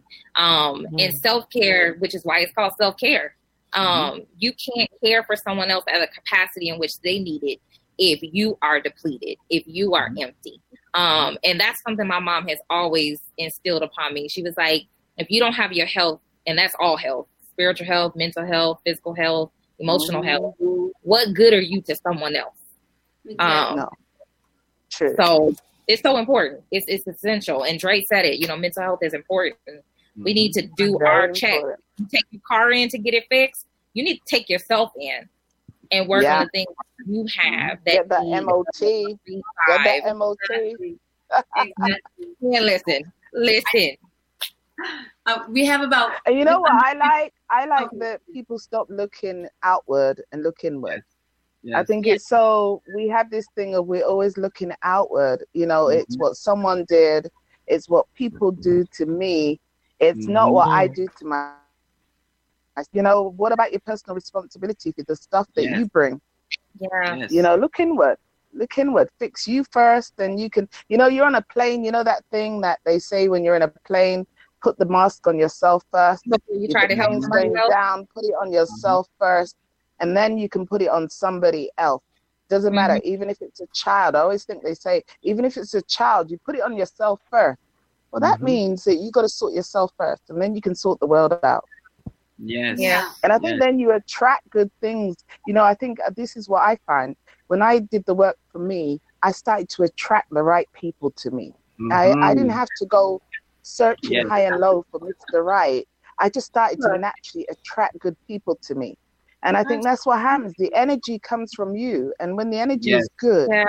hmm people come. The right people come. Sandra, You better, I agree. And, you better and the biggest thing that's going on is that um, I think a lot of um, like what we're seeing right right now is a sense of community. How we- like us coming together just in dialogue, we're able to basically Mhm. get a lot of good tools and heal from that. And I think so. Even in terms of like the gender divide, like whether it be love or, or whatever it is, relationship or just cordial, being cordial with like with each other, dialog is very important, and like community is very very important. Yeah, Absolutely. dialogue and support, the Mhm. support of one another, Mhm. instead of tearing each other down, building each other up, um, in spite of the Yeah. pain that we're feeling. Mm. Um, and you know, when what what someone say? uh, are we attracting people or repelling people as for Dr. Vibe? But before we get to that, I just want to um, acknowledge Kimberly. Welcome to the room.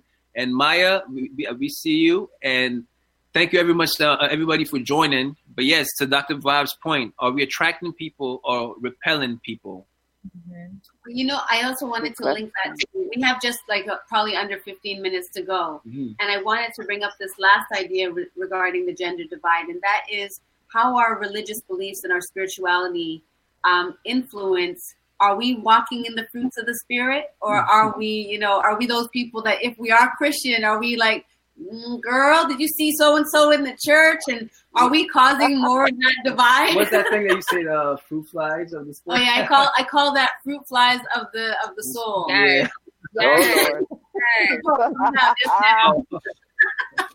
Now, this now. fruit flies for the soul because when some when there's flies going around your fruit, it's important for you to recognize that something is bad, something is rotting. Mm, uh-huh. Yeah, there- there all is that. something wrong in your patience. There's something wrong in your forbearance. There's like there's something wrong, and we need to look at that.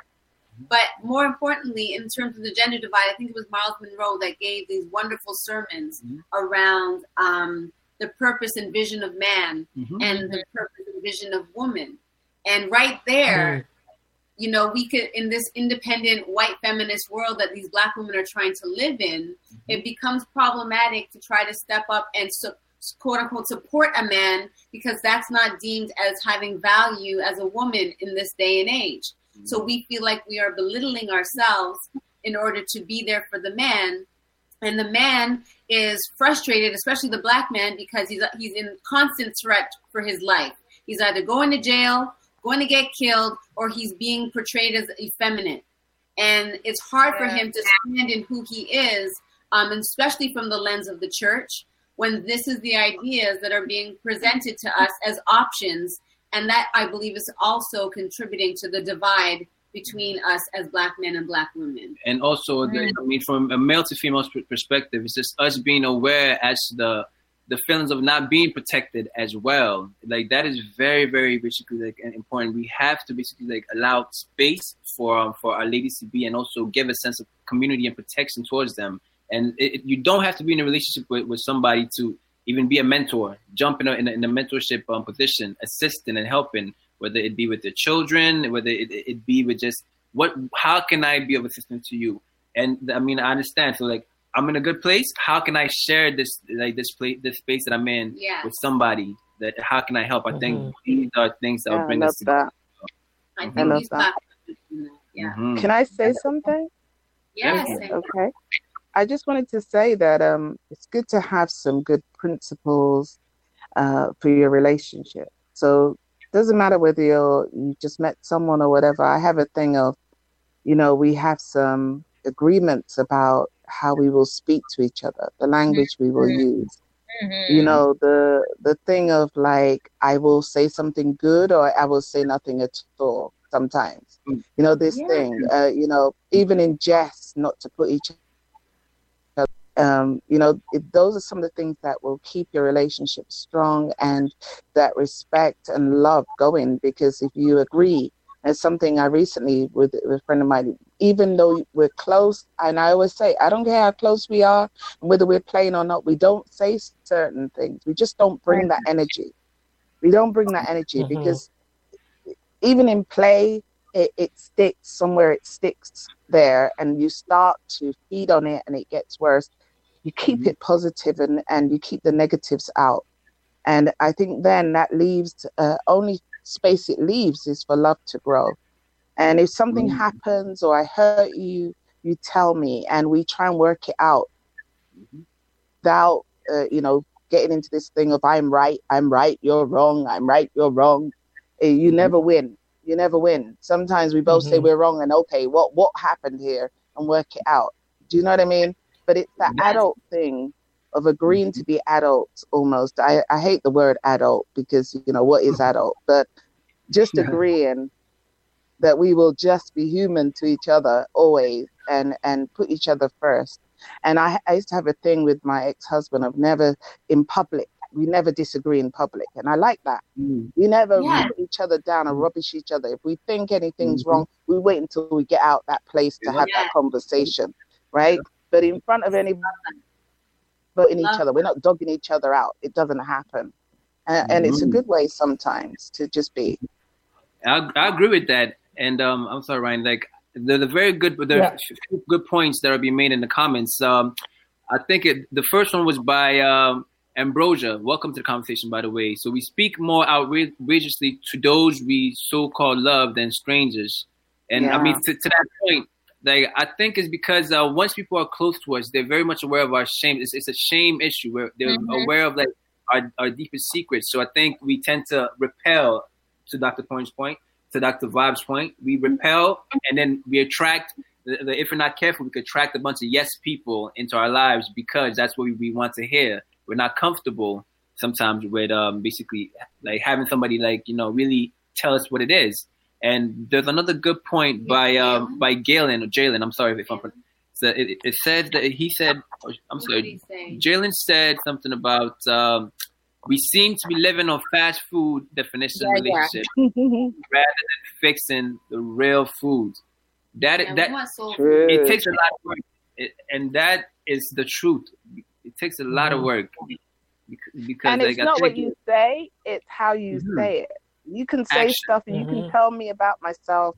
You can tell me Yes. straight. You can do it as you, but it's how you say it. It's how you Yes. say it in love to somebody Mhm. when you want to make them wrong or you want to just correct them. So you know, Mhm. it's understanding that, and you always know the difference. You'll know because when you hurt people, people know they're hurt. And also, we can be emotional. We can be in that. I don't want to hear anything that anybody says that makes me wrong. But I think if you're giving it in love, there's a chance that the person will receive it in love as well. But you've got to think about you, the way you are expressing. Mhm. and we have to stop in our relationships. We have to stop weaponizing sexuality. We have to stop weaponizing m- financial issues because we often use them as our crutch. That when someone hurts us, that we go out of our way to be like, "Well, he's this, or she did that, and she doesn't handle herself like this. If he was a broke MF, and this is a broke, you know." And it's like we these are not traits. These are not things that these are not describers that describe who we are as people. Yes. And one Yeah. thing that Sandra said about not arguing in public, you know, Mm-hmm. even it extends to baby mama relationships like I have. You know, Mhm. we went to mediation and we just decided that we're going to be one before we if the message gets to Malcolm. And if I That- say something, he's ground he's grounded for two weeks. It, it happens over there, and we're like this in the car with Malcolm. We're like, Malcolm, we're like this. That's, yeah, be- that's you can't beautiful. break it. That's beautiful. That's beautiful. Can't break this bond. I know we're not together, but we're like this, and he's like, so he know he can't Yes. play us. But the whole Yeah. idea is the common respect for each other at Yeah. all times. Mhm. You know, because then it's not only because when the the enemy will always infiltrate our system Totally. when he sees division with ourselves Yeah. with our Yeah. family whatnot right we don't really think about that but they're infiltrating it they're all up in our business and then next minute you know Mhm. we're all broken up we're on welfare trying to Mhm. wait for the, the man to give us money when we could have just found different ways of bettering our relationships because Mhm. sometimes I, I told this to my girlfriend i said and i'm almost on the point but you know i told this to my girlfriend i'm like you know what this argument is very expensive because what's going to happen is That part. That part. Yes. you, you got to move out because I own, uh, you know, I rent this place. My name's on the lease. You're gonna have to move out, and you're gonna have to all these little things. This is expensive, so maybe we could just work it out. You know what I mean? Maybe we could just have a common ground. Common Yeah. ground is cheap. You need to say that right. Hey. Anyway. So yeah, no, it's real. Like as um Elaine and I saying that it speaks to a point that Dr. Vibe made in the comments. Uh, is a relationship and um an investment or an expense? So that speaks to it right there. But that's that's self-inventory. You have to ask yourself if you're a liability or an asset. And Right. I pride myself in telling people all the time, you can say many things about Shannon Ford Jefferson, but you're not gonna say she was a liability. Mm, I wouldn't like mm, Oh, I I would've like liked- that, Shannon. I like yeah. that. I always kept you safe in my I conversation and something to the action. table. So I brought I brought a lot of investment and return on investment to the conversation Yeah. and the Mm. action. So yeah, we we gotta be about it. We can't just say, "Oh, I'm this, I'm that." Where the proof? yeah. Mhm, So- mhm. Yeah. I guess to, Yeah. to kind of make Word. like to kind of sum it up because I think we're, we're about to uh, like um summarize um and finish wrap it up soon. I I think that um this is like a great great form. So myself and LA, um you guys could always find us on on the following platforms, um Instagram and um and Twitter and on Facebook as well. So on um IG on IG. IG is at, at the Elephant Room TV. Mhm. Uh, we hope to be doing much more conversations. We have a whole year full of Oh, yeah, conversations that we want to have that people don't want to have. The Yes. Elephant Room is about taboo and unspoken things that need to be brought to the forefront of our community. Yes. We want to understand what's impacting us from the inside out. And so please join us as we come along. Mhm. Um, personally, I'm at this is LA Wade Mhm. on Instagram. I am at LA Wade six on Twitter. And um, we do have a Facebook page for the Elephant Room. We'd love to see you all come, come in there and join. Uh, I guess uh, Boogie's going to put it in the in the comments. Boogie, you want to say where to reach you? Yes. So on Instagram, my uh, my handle is at Mike underscore truth. So I'm gonna spell that for you. So I'm gonna put it in, in the comments, um, anyways. But it's at Mike underscore truth, and I'll put um all of our handles in, in the comment section It's so you guys Mike could. M I C. Yes, exactly, because I'm an MC as well. but um, yes. No, this was really great. It means so much to me that I had this idea mm-hmm. from a long time ago at the Mhm. end of 2016 to bring forth these types of conversations. I've tried multiple ways to try and start this conversation. And so, Kinte, thank Mhm. you to you and to Indie Radio for providing a platform for the Elephant Room to finally jump off. I can't wait to see all of you back in the ER, Yes. helping everybody re- rehabilitate. We got some surgery, Surgical. surgical procedures to do on our community. Yep. So the ER is here to serve, Mhm. um, and hopefully we are going to provide more solutions than articulating our problems. yes, exactly. Uh, I think Galen was just saying Can- something at the end there.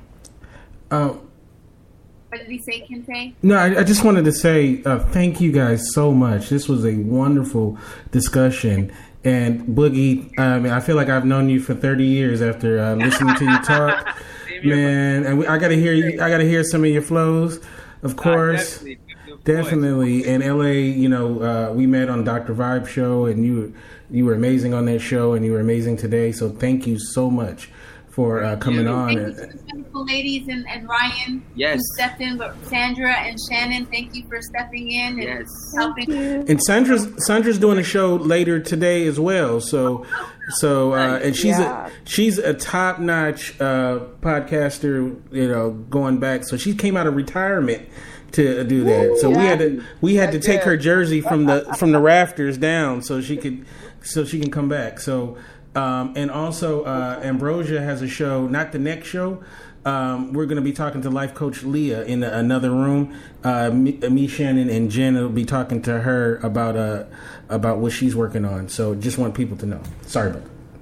That's amazing. Awesome. I love Galen's point um, as as a way of closing. But if Shannon and um, and Sandra wanted to at, end with anything that they want to say or share, yeah, I'm just glad that I caught the end of this because I was at church and I was like, I got to hurry up and get home and catch the end. I was looking forward to y'all energy, so I'm grateful just to be here. Thank you so much. Oh, you're welcome. Um, Okay. So, So I, I just wanted to say um, I've got a show later, which is uh, uh, e- about over 40s, finding relationships. I hope people Mhm. hang out with me. I just want to talk about the fact that, you know, sometimes when you get to 40 now, it seems like you will never ever find a partner. Um, Your black don't And- crack, so you, you can. I, well, I hear the black don't crack, but there's a lot of 40 year olds that have Yeah. been single for a long, long time. and uh, and it doesn't seem to be ending. So maybe we're going to have that conversation as